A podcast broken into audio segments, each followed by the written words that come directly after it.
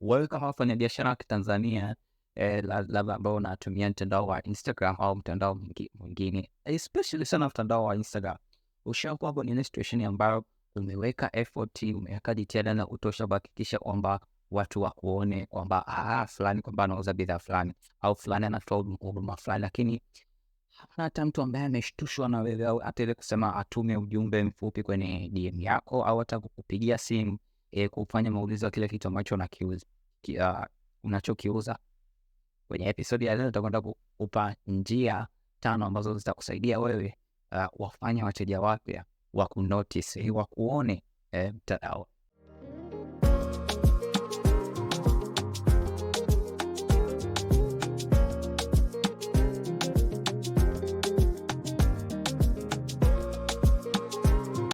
Moja ya njia simple ambayo unaweza ukaanza kuitumia kwa wewe kwa sasa hivi hasa katika mtandao wa Instagram, ushaona kile kitu ambacho inaitwa collaboration. Uki- uko kwenye Instagram una scroll unashangaa labda huyu ameposti, yani fulani ameposti, lakini pia unaona ile post kwa akaunti ya mtu fulani, ile collaboration post. Kwa na wewe unaweza kuwa unafanya collab na wafanyabiashara wengine ambao labda bidhaa zenu zina komplementiana. Yani mfano mtu ambaye labda ananunua ananunua suruali. Anaweza pia akawa na interest na na viatu. Kwa hiyo labda muuzaji huyu anauza tu viatu, huyu anauza suruali, naweza mka collaborate mkatafuta hata mo- model ambao mkawavalisha, mkawambia jamani, huyu model amevalishwa kiatu kutoka uh, duka fulani au kwa fulani eh, na suruali amevaa kutoka kwa fulani eh, hiyo nafanya collab kama vile wasanii wanavyofanya collaboration, andika featuring fulani, unaweza ukafanya collab na mtu fulani.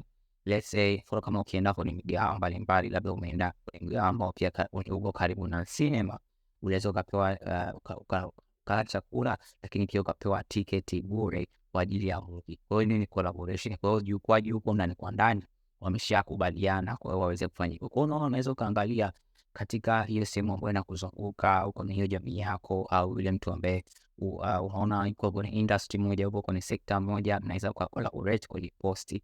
Yes, mnaweza mka collaborate hata bila kuonana.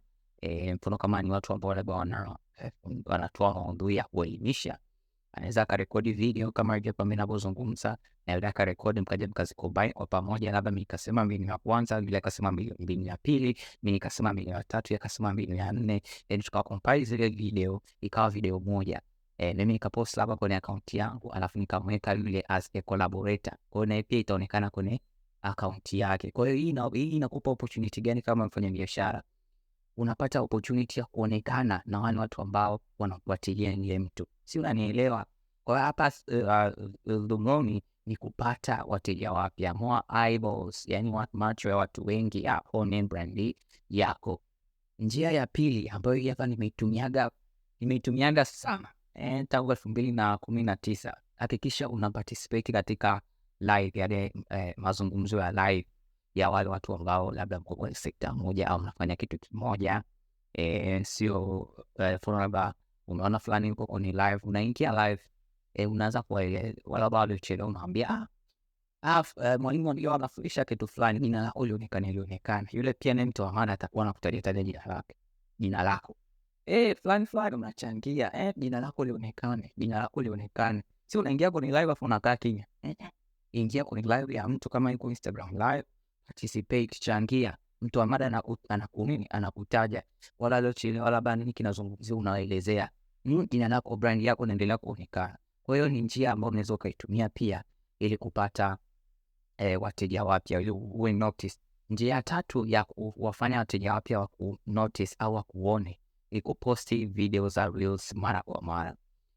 Uh, kitu ambacho napenda sana kwenye video za reels ni zinaonekana kwa watu wapya eh, sio tu wale watu waliokufollow kwenye ukurasa wako wa kibiashara, lakini watu wapya ambao uh, wanaweza kuwa na interest na ile bidhaa yako au ile huduma ambayo unaitoa. Kwa hiyo wewe kama mfanya biashara usiposti mavideo randomly hakikisha video zote vitu vyote unaofanya kwenye social media vinazungumzia brand yako, vina usije ukaposti video kwa sababu sometimes unaweza ukawa una umependa kitu fulani, labda ni kichekesho au nini, umepost kwenye social media, lakini akaunti yako usiana mambo labda vichekesho na nini, unashangaa ile video inaenda viral, watu wengi wanaitazama, inasambaa, watu wengi wanaipenda, wanaishia inakuletea watu ambao hawana interest na kile kitu ambacho unakifanya. Kwa cha msingi ni kuhakikisha unaendelea kushare vile vile content ambazo eh, zinazungumzia brand yako, zinazungumzia maadili ya biashara yako na kila kitu. Kwa hiyo watu wanapokuja kwenye peji yako wanajua kabisa hii akaunti ni specific kwa kitu fulani. Yes, posti reels mara kwa mara. Reels inaonekana kwenye explore page, inaonekana kwenye suggested tab, lakini pia ina tab yake specifically eh, kwa ajili ya reels. Kwa unaweza ukaona jinsi uh, video za reels uh, zina opportunity kubwa, lakini pia inakusaidia uh, inaweza ukatumia video za reels kufanyia matangazo, ila tu video hizo za reels usiweke mziki wowote, labda usiweke mafilter ili uweze kufanya promotion kupitia video zako za reel. Njia ya nne ya kufanya wewe uwe noticed na wafanya wa- wa- wa- wateja wapya ni kuangalau fanya matangazo au weka mafanya matangazo matatu eh, ndani ya mwezi mmoja. Halisi unaweka duration labda ya siku sita kila tangazo eh, ili watu waone kwamba mtu anapokuwa unajua katika masuala ya marketing, mpaka mtu aamue kununua brand fulani au aamue kufanya kitu fulani eh, anatakiwa awe amesikia hicho kitu ambacho unakiuza mara kwa mara, sio eti kwamba umefanya tangazo leo pap eti mtu atoe pesa mfukoni anunue kile kitu ambacho unakiuza. Hapana, inatakiwa awe amesikia mara kwa mara. Kwa at least kwa mwezi jitahidi kuwa na budget, nzuri kwa ajili ya uh, Facebook advertising, Facebook ads unaweka kule eh, unawaleta watu labda kwenye page yako visit profile au unawaleta kwenye WhatsApp ili uweze kusevu namba zao ili wanaona status zako za bidhaa na kadhalika eh, au unaweza ukawa direct pia waende kwenye website kama una website, lakini kwa Tanzania sikushauri sana wapeleke watu kwenye website. Watu wanataka akiona bidhaa akufuate WhatsApp au akufuate DM au pigie simu aagize bidhaa mtumie delivered au afike dukani. Kwa hiyo hivyo ni vitu ambavyo unatakiwa yani, fanya matangazo, weka budget kwenye ya matangazo, sio tu kupost tu content hivi unapost afu unasema ah, nimemaliza. Hapana, weka bajeti ya matangazo kwenye kile kitu ambacho unakifanya kwenye social media. Njia ya tano, hii njia ni njia ambayo ni nzuri sana especially kama sehemu ambayo unaenda kukomenti au unaenda kujiassociate na hiyo brand, ina wale watu walengwa. Kwa hiyo ukiwa ukiingia kwenye social media uzani tu kwamba ni kuposti tu hivi, umeposti tu umemaliza. Hapana, inabidi umingo umingo online na watu mm? Eh, toka toka kama vile unavyosema labda uh, network labda unaenda kwenye semina ukiwa fulani, unaenda kwenye semina, unaenda kwenye kikao, unaenda kwenye nini, hivyo hivyo online, lazima uende kwenye zile sehemu unajua hapa, hii ni chimbo la wateja wangu hapa. Kwa hiyo zile sehemu au zile peji pendwa, eh, inaweza ikawa ni peji ya influencer, eh, peji ambayo inafuatiliwa iko specific, labda ni masuala ya mahusiano, masuala ya ndoa, maswala ya uchumi, maswala ya habari. Pale kuna kundi kubwa la watu ambao wako serious. Unajua kuna zile page ambayo uki, ukienda pale unaona comment, una people with sense wanaacha comment. Kwa hiyo ni sehemu pale ambayo yawe kuji, kuji showcase. Sasa kwenye hii njia ya tano ni kujimarket bila kujitangaza.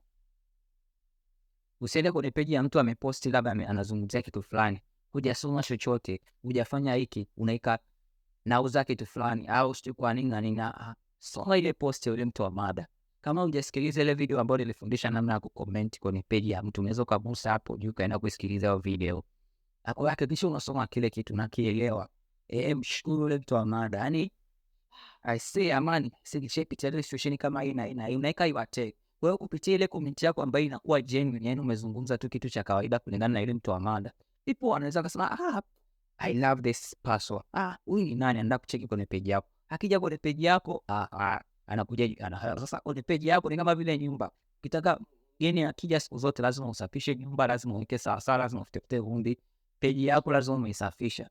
Kwamba wewe unaacha comment kwenye peji ile ambayo inahusiana na mambo ya biashara na nini na upambanaji na nini, lakini mtu akija kwenye peji yako pia na wewe at least aone kwa vile wewe yani kama content zako zina mnashare similar interest, yani mna interest uh, pamoja na yule mtu ambaye alitoa mada kwenye ile page ambako alipotoka, akija na kwenye page yako akuta una content nzuri, eventually atakufollow, yani atakufollow au anaweza akaangalia content zako akasave, baadaye akapitia, sababu watu wako bi wako busy. Kwa hiyo imarket bila kujitangaza, soma ile post ya mtu mada, ielewe, then toa mawazo yako kulingana na kile kitu ambacho umekielewa. Umepata kitu? Yes. Kwa wale ambao bado hajajiunga kozi ya miliki Instagram yako, unaweza ukagusa link iliyoko kwenye description hapo, unaweza ukachagua kozi ambayo uh, unaweza ukalipia hapo hapo. Kuna kozi ingine inaitwa Reels Academy, unaweza ukalipia hapo hapo.